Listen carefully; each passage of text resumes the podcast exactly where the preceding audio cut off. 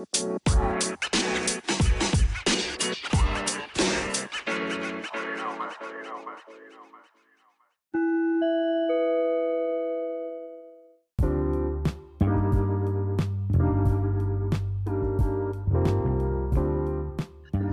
teman-teman pendengar setia podcast LPDP tanpa beasiswa tetap bisa. Hari ini kalian semua bersama dengan saya Kresna yang menggantikan Betari yang kebetulan menjadi tamu kehormatan kita di episode LPDP kali ini. Halo Betari, selamat pagi waktu Prancis. Hai Kresna, selamat sore waktu Bandung. Tahu aja sore di Bandung.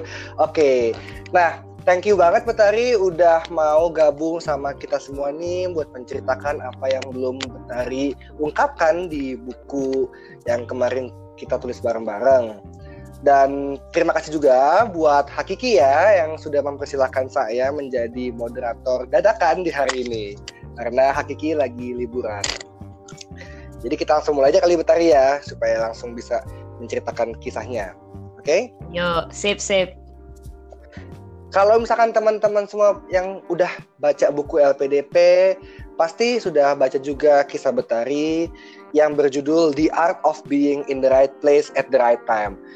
Kalau baca judulnya aja sudah menarik, penasaran teman kira-kira apa sih makna atau kisah di balik judul Betari pakai sebagai kalimat yang di awal-awal nih Mungkin sudah diceritakan sebagian, tapi boleh nggak Betari coba share kira-kira apa yang belum Betari ceritakan di buku atau belum ditulis di buku yang menjadi dasar munculnya judul The Art of Being in the Right Place at the Right Time. Oke, makasih Kras. Jadi ada dua cerita nih di balik judul ini. Uh, mungkin cerita yang pertama dulu ya, karena cerita ini itu sebelum gue ke Perancis. Jadi pada saat itu, kalau tidak salah gue lagi di uh, bangku kelas 2 SMA uh, pada saat itu gue lagi mulai galau nih karena tadinya gue tuh fokus banget kan udah mau kuliah di Indonesia karena gue tahu kuliah ke luar negeri itu mahal dan sebagainya dan gue tahu orang tua gue nggak mampu bayarin jadi gue lagi fokus oke okay, gue harus persiapan buat buat uh, ujian masuk uh, perkuliahan tinggi di Indonesia. Lalu tiba-tiba gue itu seperti pencerahan nih gara-gara pokoknya alasannya kenapa ada detailnya di buku pencerahan itu. Dan uh, ada cerita yang belum gue yang lupa jujur gue lupa ceritain di buku adalah pada saat gue kelas 2 SMA gue datang ke student fair yang isinya itu universitas-universitas di luar negeri eh di Eropa terutama gue datang dan gue itu memang pada saat itu kepikiran mau ke Perancis kan lalu gue Lalu gue mengunjungi salah satu booth nih, gue lupa banget ini sekolah nama sekolahnya apa. Kalaupun gue masih inget, mungkin ya mungkin alasannya ya bagus kali ya gue lupa sekarang karena gue cukup, cukup dendam nih sama sama si booth sekolah ini.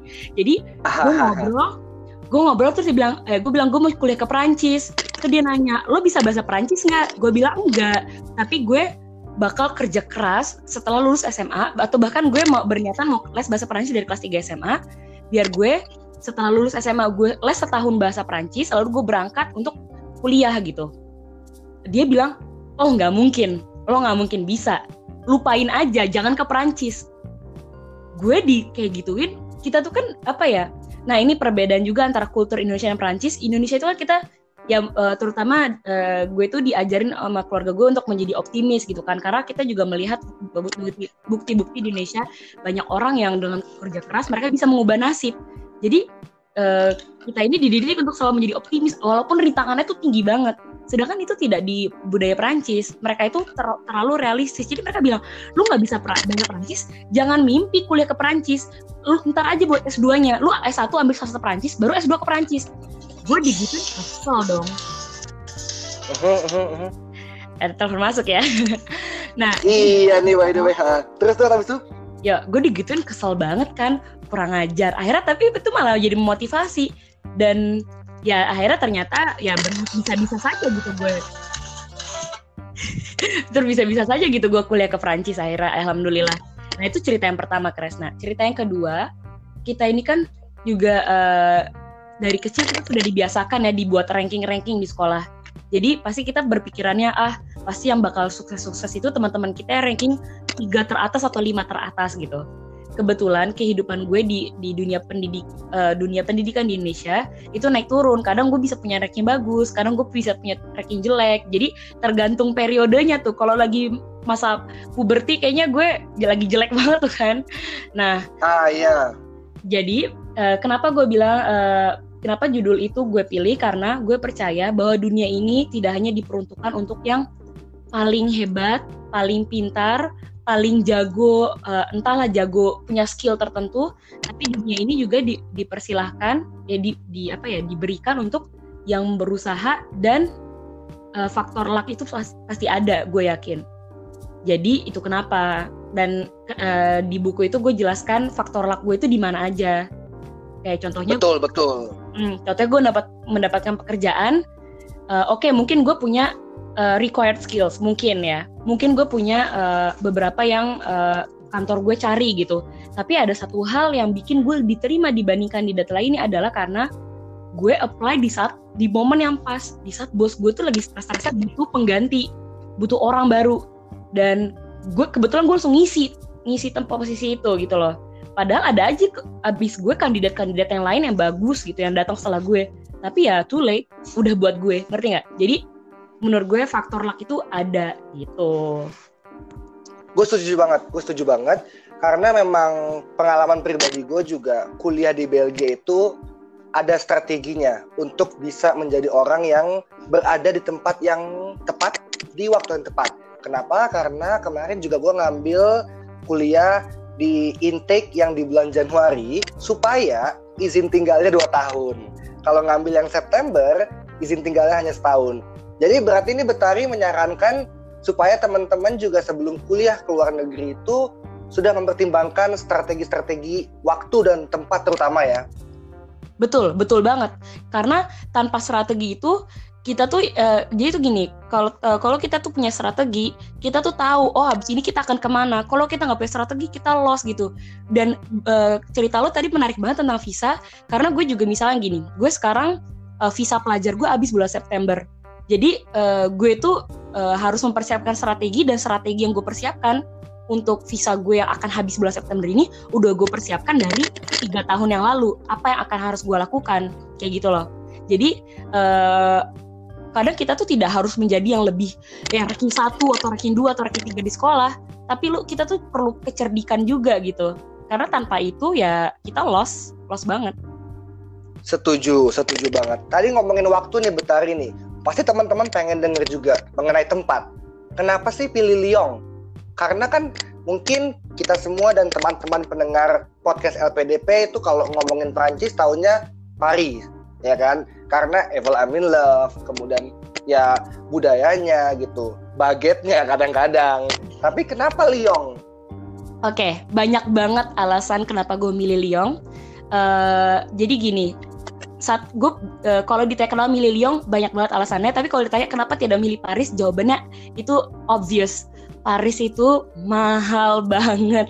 Itu one of the apa ya um, bahkan untuk rentnya aja untuk biaya sewa tempat tinggal itu bisa segede gaji lo gitu. Jadi menurut gue nggak masuk wow. betul.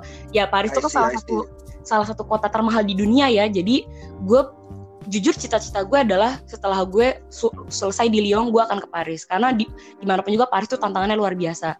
Tapi kenapa gue pilih Lyon? Banyak banget. Pertama Lyon itu uh, kota terbesar ketiga di Perancis dari segi uh, populasi dan wilayah. Jadi uh, Lyon itu sangat metropolitan. Bisa kita secara yang pertama apa nih Betari yang pertama tentu Paris yang kedua okay, itu kedua? Yang kedua Marseille di selatan Marseille. ya betul. Hmm dan ketiga, itu Lyon. Akan tetapi dari segi ekonomi, Lyon itu uh, memiliki perekonomian terbesar kedua di Prancis setelah Paris.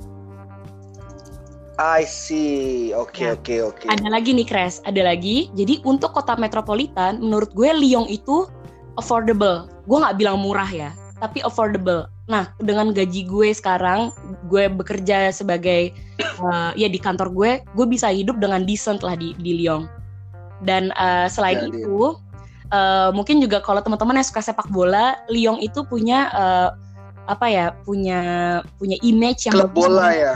Ya, dan klub bolanya Lyon itu sebetulnya itu tuh uh, bes, uh, di balik kalau lu lihat Karim Benzema atau pemain-pemain besar Prancis itu rata-rata rata-rata mereka tuh besar di Lyon di di apa ya di trainingnya tuh di Lyon kayak gitu. Hmm, oke, okay, I see, I see. Dan masih nah, banyak banget alasan lainnya, uh, terutama pokoknya kalau kenapa gue uh, menurut gue penting banget nih dari lihat aspek ekonominya, karena uh, visi gue di Prancis itu kan jangka jangka apa ya nggak dibilang jangka panjang sih jangka lumayan panjang sekitar ya 5 sampai sepuluh tahun.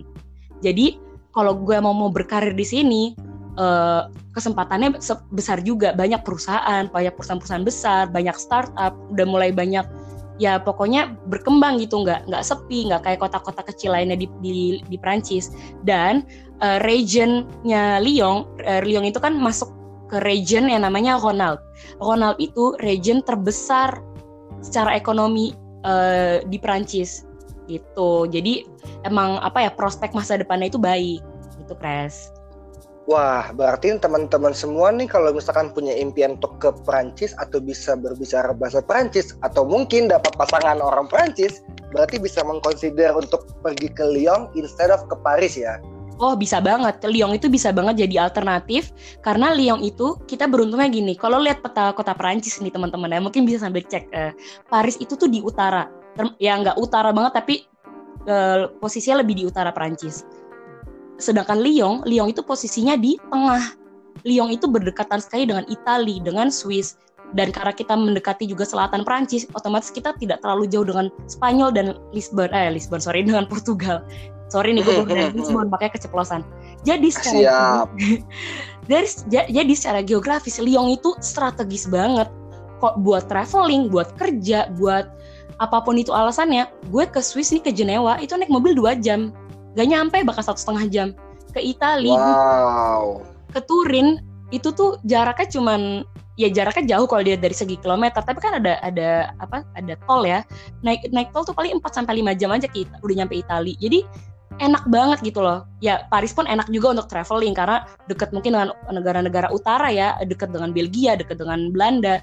Tapi Lyon pun nggak kalah menariknya. Dan kalau lu suka gunung wah Lyon itu surga maksudnya bukan kota Lyon ya tapi deket Lyon itu banyak sekali gunung banyak sekali uh, danau sungainya dan Lyon itu diapit oleh dua sungai jadi kita tuh banyak banget aktivitasnya terutama kalau summer di sini jadi promosi gue Oke, itu kan tadi dari segi non akademis nih.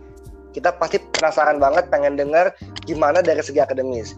Kalau misalkan teman-teman baca nih di bukunya LPDP di tulisan Betari terutama Betari itu ngambil kuliah di IUT, betul nggak? Betul. Oke, kenapa ngambil IUT? Walaupun memang sudah dijelaskan nih ya di buku alasan mengambil kuliah di IUT, kira-kira ini ada konsiderasi apa nggak untuk teman-teman yang lainnya kalau misalkan mau ngambil kuliah di Lyon, kampusnya ada apa aja misalkan? Oke, uh, Lyon itu kampus banyak banget. Bahkan gini, uh, kampus untuk yang publiknya, kampus yang punya negara itu juga banyak. Ada tiga Nah, dari tiga kampus itu, jadi ada Lyon 1, Lyon 2, Lyon 3 ya. Nah, uh, perbedaannya apa nih antara tiga perus eh tiga perusahaan, tiga kampus ini? Perbedaannya adalah jurusannya. Jadi Lyon 1 itu fokusnya di uh, uh, sains dan teknologi. Uh, lalu Lyon 2 itu kalau tidak salah lebih um, lebih fokus di uh, seperti ilmu-ilmu literatur, jurnalistik, komunikasi. Lalu uh, Lyon 3 itu fokusnya di uh, uh, di science apa ya uh, uh, social science gitu. Jadi politik lalu ekonomi dan sebagainya. Jadi buk, mereka ini tidak berkompetisi antara antara satu universitas dan universitas lain. Jadi mereka itu tergantung jurusannya. Nah itu perbedaan oh berarti ini agak beda dengan Paris yang punya arrondissement gitu ya yang terbagi atas distrik aja berarti. Tapi kalau Lyon untuk segi perkuliahannya terbagi atas fokus. Ya betul. Terbagi ya atas uh, atas fokus ya jadi antara satu uh, universitas dan universitas yang lain tidak ada, ad, tidak ada yang sama gitu. Jadi apa ya ter ya fokus banget lah terbagi dengan rata gitu. Nah sebetulnya IUT itu menjadi bagian dari universitas. Jadi universitas itu kebelah lagi dua. Uh, ada untuk universitas biasa dan IUT. IUT itu apa? IUT itu adalah uh, sebetulnya IUT itu gelarnya cuman gelar uh, kalau Indonesia seperti gelar D3 ya. Jadi belum sampai sarjana perbedaannya IUT dengan universitas, gue tidak akan bilang mana lebih bagus mana, tapi tergantung teman-teman itu maunya lari ke mana. Kalau di universitas itu teori, ibaratnya kalau teman-teman melihat film-film yang kalau kita kelasnya tuh besar yang isinya ratusan orang nah itu di universitas. Isinya tuh kelas-kelas besar saja. Oke mungkin akan nanti akan dikelompokkan lagi kelas-kelas yang lebih kecil untuk tugas-tugas kelompok sebagai tapi itu kadarnya lebih sedikit. Sedangkan kalau di UT kita tuh bener-bener fokus satu kelas itu maksimal 25 orang dan IUT itu banyak banget praktiknya misalkan ya kerja kelompok, proyek-proyek, harus bikin ini, harus bikin itu, harus kerjasama dengan pemerintah lokal, harus kerjasama dengan warga sekitar, ngebikin proyek yang bisa membantu mengembangkan kota, contoh seperti itu. Jadi IUT itu punya proyek-proyek yang konkret. Jadi kalau teman-teman itu mau bekerja di bidang yang praktis, yang praktikal banget ya, misalkan teman-teman mau kerja di jadi apalah contoh ya kalau dulu gue sempat jadi community manager di suatu di suatu agen real estate ya ngapain jangan kuliah ke universitas gitu karena di universitas lo nggak akan diajarin cara uh, cara ngeanalisa Google AdWords gitu misalkan jadi kalau mungkin teman-teman mau jadi jurnalis, oh ya tentu harus ke universitas gitu. Jadi tergantung tergantung fokus yang mau teman-teman lakukan. Nah kebetulan gue ini orangnya nggak terlalu gue tuh nggak terlalu suka yang terlalu teori gitu gue suka yang ada praktiknya yang ada kerja kelompok walaupun gue nggak terlalu suka kerja kelompok tapi ya gue tahu praktikal itu bagus jadi kenapa itu kenapa gue milih IUT gitu. Nah dari IUT baru lo bisa lanjut, lo bisa lanjut ke universitas buat dapat gelar sarjana, atau lo bisa ke sekolah swasta, atau lo bisa pokoknya banyak banget option. Jadi uh, terbuka banget pintunya untuk semua orang. Baik, oke berarti kalau misalkan IUT itu lebih mirip dengan SMK versi universitas gitu ya kalau di Eropa ya. Betul Kalau di Belgia istilahnya itu hotekol atau ya. dalam bahasa bahasa Belandanya whole school. Berarti mirip-mirip ya kalau misalkan di Prancis itu atau terutama di Lyon IUT yang kepanjangannya adalah Institut Universitaire de Teknologi. Jadi institut itu dia.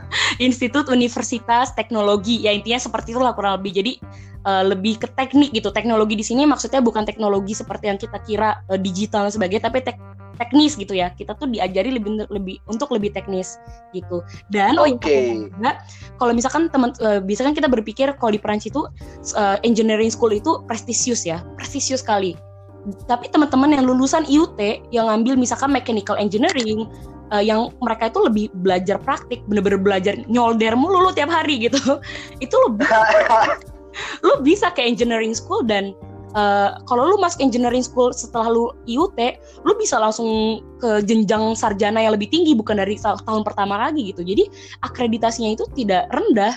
Uh, apa ya perspektif manusia orang-orang di Perancis tentang IUT ini justru juga tinggi karena oke okay, kita sadar bahwa ada beberapa pekerjaan yang memang butuh kemampuan teori, teori yang tinggi seperti misalkan di bidang hukum ya kan atau kedokteran of course gitu. Cuman ada beberapa pekerjaan yang gue nggak peduli lu ngerti teori atau enggak kalau lu kagak tahu cara kerjanya jangan kebanyakan teori doang jangan banyak babi bu doang kayak gitu. Orang Prancis tuh kayak gitu praktikal dan realistis Understood. Oke, ngomongin mengenai pekerjaannya Betari. Kalau misalkan tadi Betari cerita banyak tentang praktik, pasti nih teman-teman semua penasaran dong. Kira-kira bagaimana sih prospek pekerjaan setelah lulus, baik itu dari IUT maupun dari universitas? Bener kan? Nah, coba bisa nggak kira-kira mencari kasih bocoran dong ke teman-teman semua dan ke gue juga kira-kira prospeknya seperti apa yang belum Betari jelaskan di buku. Oke, jadi gini, sebetulnya ini bakal cukup panjang nih ya. Jadi Prancis itu kan punya sejarah imigrasi yang cukup baru nih ya. Mereka itu kan banyak uh, ada kedatangan yang cukup besar nih imigran dari Afrika, terutama dari Afrika Utara setelah Perang Dunia Kedua. Karena setelah Perang Dunia Kedua, Perancis itu kan hancur-hancuran lah, itu udah uh, kebanyakan perang kan dihancurkan oleh ya tahulah kalian teman-teman. Nah jadi mereka itu membutuhkan tenaga kerja. Uh, hasilnya adalah ya bukannya mau gimana cuma mereka itu membutuhkan tenaga kerja kasar dan mereka itu membawa banyak membawa dari negara-negara jajahan mereka dari Afrika terutama Afrika Utara yaitu dari Algeria, Maroko dan Tunisia itu tiga negara yang utama banget, tapi ada juga dari negara-negara lain. Nah, jadi hasilnya adalah sekarang imigrasi itu membeludak sejak Perang Dunia Kedua. Antara itu alasannya untuk ekonomi atau alasannya karena perang, karena kita juga di Perancis itu juga menerima uh, lumayan banyak imigran dari Syria.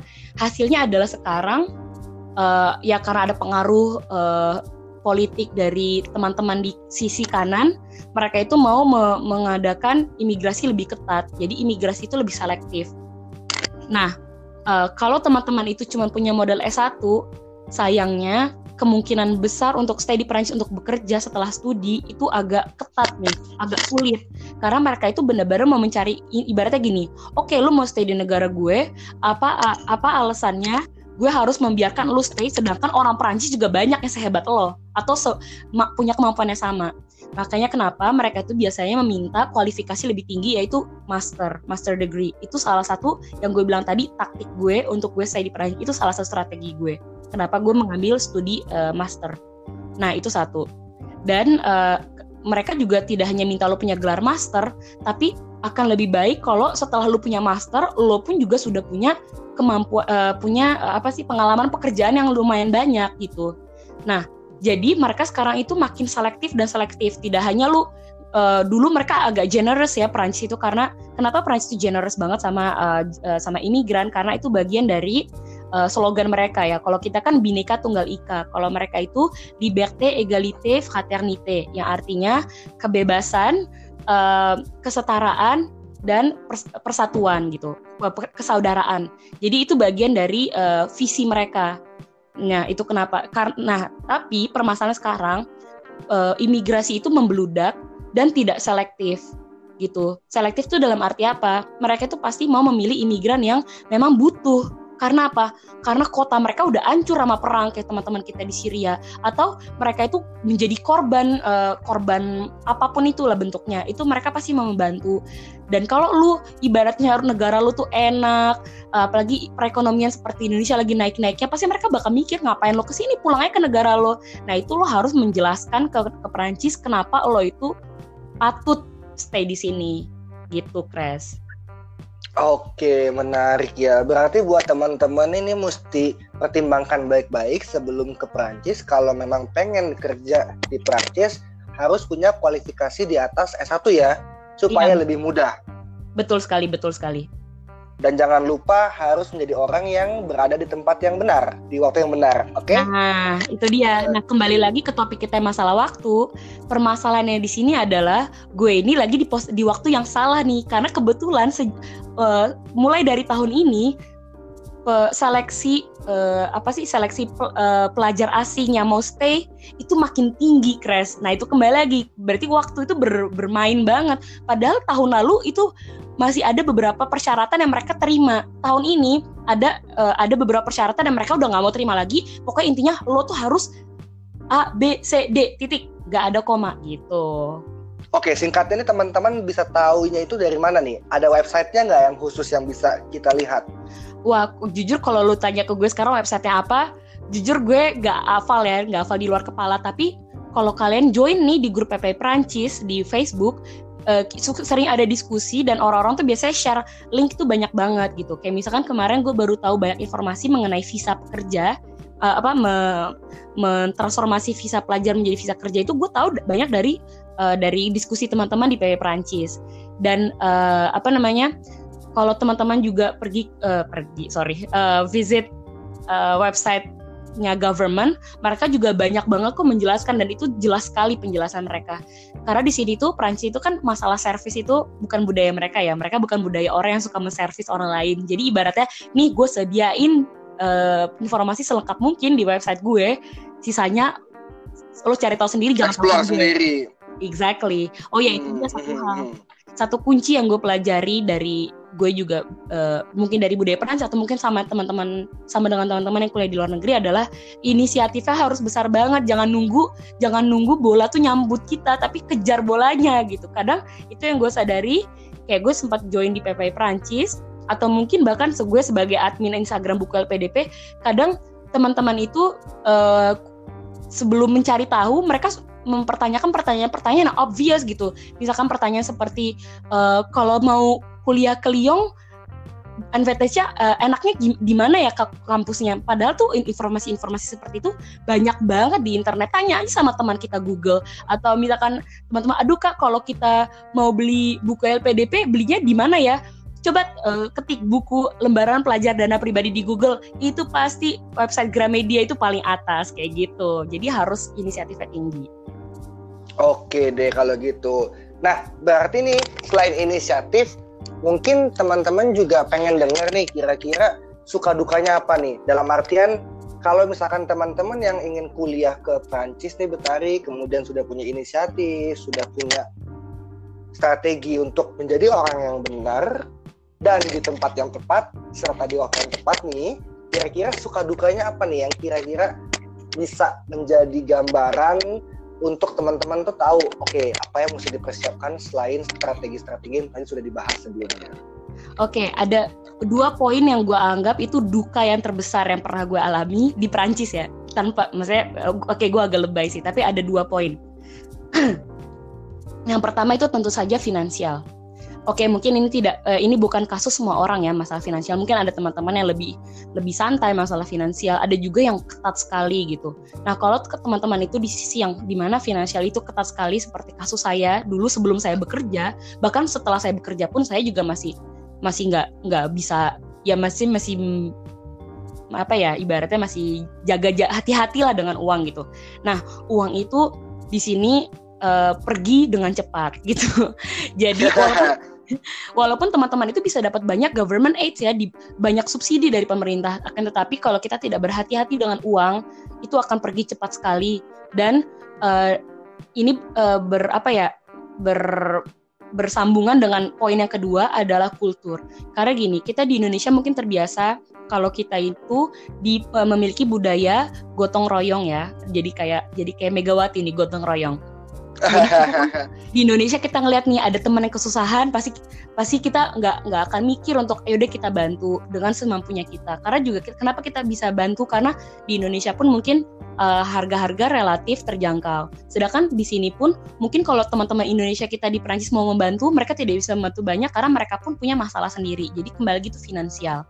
Dan yang kedua adalah kultur. Karena uh, yang membuat gue cukup shock di sini adalah uh, walaupun kita sudah tahu ya orang Barat, orang Prancis itu cukup individualis, walaupun kita sudah tahu teorinya nih udah ada nih, tapi praktiknya nggak ada. Jadi itu kita itu shock banget buat gue. Gue kaget banget ngelihat bagaimana uh, di sini ya lo lo gue gue gitu ada beberapa individu yang tentunya tidak seindividualis itu tapi in general lo lo gue gue kayak gitu. Jadi uh, kita itu harus siap. Jangan jangan semua itu diambil hati. Dulu tuh gue orang jujur gue sensitif semuanya diambil hati. Sekarang gue belajar untuk ya udahlah kita semua berbeda gitu loh. Jadi itu cukup mengagetkan tapi kalau kita bisa belajar pelajari itu dengan baik sebetulnya sebetulnya pada dasarnya enak juga sih. Karena orang sini pada apa ya kasarnya orang sini tuh bodoh amat. Mau lu kayak apa kayak kemungkinan lo digosipin di belakang tuh kecil gitu loh. Karena di sini saking masing-masingnya ya udah mau lo misalkan pakai baju yang norak gitu yang atas bawah tuh beda aneh gitulah nggak bakal dijudge gitu. Ya mungkin orang akan ngeliatin lo. Tapi sebetulnya nggak nggak jaji lebih less jaji lah di sini orang-orangnya. Kayak gitu crash oke itu dukanya. Itu dukanya. sama sukanya yang tadi itu dia digabung ya berarti ya. Orang-orang cuek itu bisa jadi suka juga jadi duka gitu ya. Tapi Betul, ini kalau sukanya apa nih? Wah, crash kok. Gue kalau ditanya sukanya apa, di sini tuh gue belajar satu hal yang gue tidak temukan di Indonesia adalah bagaimana orang Prancis itu pay attention into every details dan mereka itu dari sisi apa pay attentionnya dari mereka itu sangat filosofis karena memang di Prancis itu kan dari kecil mereka sudah belajar filosofi ya mereka tidak ada pelajaran agama karena agama itu dianggap uh, personal jadi agama itu harus dipelajari. Misalnya yang kalau mau belajar agama itu tugasnya keluarga tugas bapak ibu lo gitu. Di sini tidak ada pelajaran agama tetapi pelajaran filosofis. Ya kembali lagi ini masalah setuju atau tidak setuju ada yang ya itu masalah pribadi ya. Kalau kalian setuju atau tidak setuju akan tetapi hasilnya adalah orang Prancis itu adalah orang-orang yang filosofis. Jadi mereka itu memperhatikan detail itu uh, dan mereka itu mem memiliki merasa uh, rasa yang rasa apa ya rasa kepemilikan yang tinggi sekali dengan budaya mereka. Kesannya kalau kita lihat dari sisi dari sisi dari point of view orang asing, ih kesannya orang Prancis tuh bangga banget sama negara, tapi enggak. Orang Prancis itu tidak lebih patriot dibanding orang-orang Amerika. Orang-orang Prancis itu bangga dengan kultur mereka, civilization mereka. Makanya mereka itu bangga, mereka tuh penting banget untuk masalah desain lo tuh nggak perlu ya uh, lo tuh nggak perlu ngerti desain lo tuh nggak perlu ngerti fashion. Orang sini tuh menganggap itu tuh penting gitu loh. Kayak gitu. Kayak makanya kenapa mereka tuh suka ke museum? Mereka tuh gue lupa ya statistiknya tapi ada banget statistik kalau tidak salah pokoknya satu orang Perancis itu ke museum per tahun minimal entah berapa kali dan itu banyak gitu.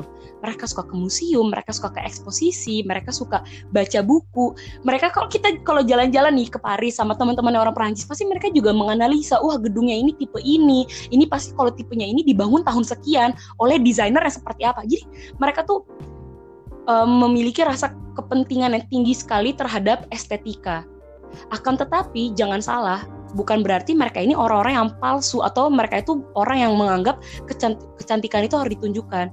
Justru uh, French beauty standard itu mungkin untuk orang Indonesia itu terlalu polos. Artinya apa? Coba misalkan kita lihat teman-teman kita di Paris ya, cewek-cewek Paris yang yang trendy-trendy, mereka itu tidak make upan banyak. Mereka itu simple sekali dengan cara berpakaian, cara make up, dengan cara mereka uh, bahkan kaum-kaum yang super kaya pun mereka bukan orang yang dandannya paling tebel misalkan ya bukan berarti yang dandan tebel salah bukan tapi mereka itu mem memproyeksikan kecantikan itu lebih ke kecantikan alami yang lebih dari apa yang mereka punya kayak gitu dan itu gue appreciate banget sama uh, detail-detail yang mereka taruh dan mereka aplikasikan di kehidupan sehari-hari gitu. Oke, menarik banget ya. Kalau misalkan kita dengar berarti kalau kita nih orang Indonesia yang sering kali tuh lupa akan detail gitu yang menganggap mudah semua hal gitu akan punya pengalaman untuk bisa menjadi orang yang lebih detail oriented berarti ya kalau di Prancis ya. Iya betul sekali dan justru crash dari pengalaman gue ini gue tuh belajar dan ini seperti kembali lagi uh, another tamparan buat gue. Ya ampun Indonesia itu juga sekaya itu sebetulnya. Kenapa gue nggak pernah menyadari itu sebelumnya gitu loh? Kenapa gue nggak pernah peduli dengan budaya gue? Sebelum waktu gue masih tinggal di Indonesia waktu gue masih bisa appreciate itu gitu loh jadi alhamdulillahnya dengan dengan gue punya perspektif perspektif yang baru ini ketika gue pulang ke Indonesia ketika gue kembali misalkan gue pulang ke Indonesia tahun lalu gue ke Borobudur gue tuh melihat Borobudur dengan sudut pandang yang jauh berbeda, lebih filosofis, lebih lebih apa ya, lebih lebih dalam. Tidak hanya ah Borobudur bagus ya, selesai. Ah Borobudur cantik kayak Instagramable, enggak, enggak hanya itu. Tapi itu membuat gue jadi penasaran kenapa ini Bor kisah Borobudur dibalik ya itu kan konon katanya ya Borobudur dibuat dalam berapa dalam satu malam tapi ya itu lagi kembali lagi gue jadi penasaran gitu loh karena gue punya sudut pandang yang baru dan gue yang gue pelajari itu di Prancis kayak gitu. Oke, menarik sekali ceritanya Betari. Sayang banget nih teman-teman kita waktunya kan terbatas ya. Tapi ini kalau misalkan teman-teman semua pengen tahu lagi nih lebih dalam mengenai cerita Betari, bisa kira-kira kontak ke mana nih? Uh, bisa ke Instagram, Instagram gue di @betari, udah B T A R I. Kalau mau ada ya, informasi yang teman-teman tidak bisa dapatkan di Google karena uh, karena mungkin pertanyaannya mau lebih ke personal atau informasinya lebih banyak di bahasa Perancis tidak ada di bahasa Indonesia atau bahasa Inggris silahkan tanyakan tapi kalau misalkan ada teman-teman bisa dapatkan informasi di, di Google lalu teman-teman juga minta penjelasan lebih lanjut karena nggak ngerti silahkan bisa ditanyakan di @betari di Instagram gitu. Oke, betarinya berarti B T A R I Bravo Tango Alpha Romeo India betul nggak? Betul sekali, betul. Oke, makasih banyak Betari. Tapi sebelumnya nih Betari nih, boleh nggak kalau misalkan Betari punya waktu dua menit, kira-kira nih apa punchline atau pitch yang pengen Betari kasih tahu ke teman-teman yang penting banget yang harus di note sebelum berangkat ke Prancis di luar hal-hal yang sudah kita bicarakan tadi. Oke, sebetulnya ada satu hal nggak tahu ya ini konvensional atau enggak nih apa gue sampaikan, tapi satu hal uh, kita ini tidak semua orang memiliki kapasitas linguistik yang sama. Ada teman-teman yang belajar bahasa lancar sekali, ada teman-teman yang memiliki kesulitan yang banyak. Kalau uh, di Prancis itu mereka sangat mementingkan kemampuan bisa berbahasa Prancis. Kalau setelah teman-teman belajar selama beberapa bulan dan teman-teman mendapatkan kesulitan yang sangat tinggi karena ini nggak mungkin nih gue bisa bahasa ini, jangan dipaksakan. Ada seribu cara untuk teman-teman bisa pergi ke luar negeri. Ada negara lain yang bisa menerima kita dengan bahasa Inggris karena Perancis itu bukan satu-satunya destinasi. ada destinasi lainnya. Tapi kalau teman-teman ngotot banget mau ke Prancis, cuma ada satu kunci yaitu mau gak mau mati-matian belajar bahasanya. Karena oke okay, kita bisa survive dengan bahasa Prancis yang adanya, tapi kita cuma bisa survive, kita tidak bisa strive. Nah, kalau mau striving di Prancis itu harus harus tidak ya selain bahasa ya ya e, tentu bahasa Prancis itu harus punya yang bagus sekali dan attitude. Kita itu punya um, punya kelebihan uh, kita itu punya attitude yang cukup tinggi ya di Indonesia dalam arti kita itu mengerti apa itu sopan santun respect uh, dan itu yang gue pelajari di sini adalah rasa respect kita yang tinggi itu sangat sangat dihargai di sini. Jadi kalau teman-teman mau ke luar negeri, jangan lupakan budaya Indonesia kalian, tapi uh, gabungkan budaya yang kalian pelajari di Prancis dengan tetap menjaga budaya Indonesia kalian. Itu Wih, mantap banget. Oke, makasih banyak Betari. Sebelum Sama. kita tutup semuanya, kan tadi ngomongin bahasa nih. Boleh dong coba sekali satu kalimat Betari ceritakan or coba sampaikan dalam bahasa Prancis untuk menutup podcast kita kali ini ke teman-teman pendengar setiap podcast buku LPDP. Oke, aduh sebentar mikir dulu ya. Baik, okay. ditunggu. Merci beaucoup les amis d'être là. Merci d'avoir écouté ce podcast. J'espère que ça vous a plu. Et euh, n'oubliez pas de, de, vous abonner sur notre page Spotify ou page euh, Instagram. Et euh, à bientôt. Oke, gue translate ya, karena gue juga di Belgia. Terima kasih banyak teman-teman semua pendengar LPDP. Jangan lupa follow Instagram buku LPDP dan dengerin podcast kita semua. Bener ya? Ya, betul, betul, betul. Bravo, Crash, okay. lebih lupa. Makasih banyak sekali lagi, Putari. Terima kasih teman-teman sudah mendengarkan podcast buku LPDP tanpa beasiswa. Tetap bisa. Selamat Dadah. sore dari Bandung. Dadah.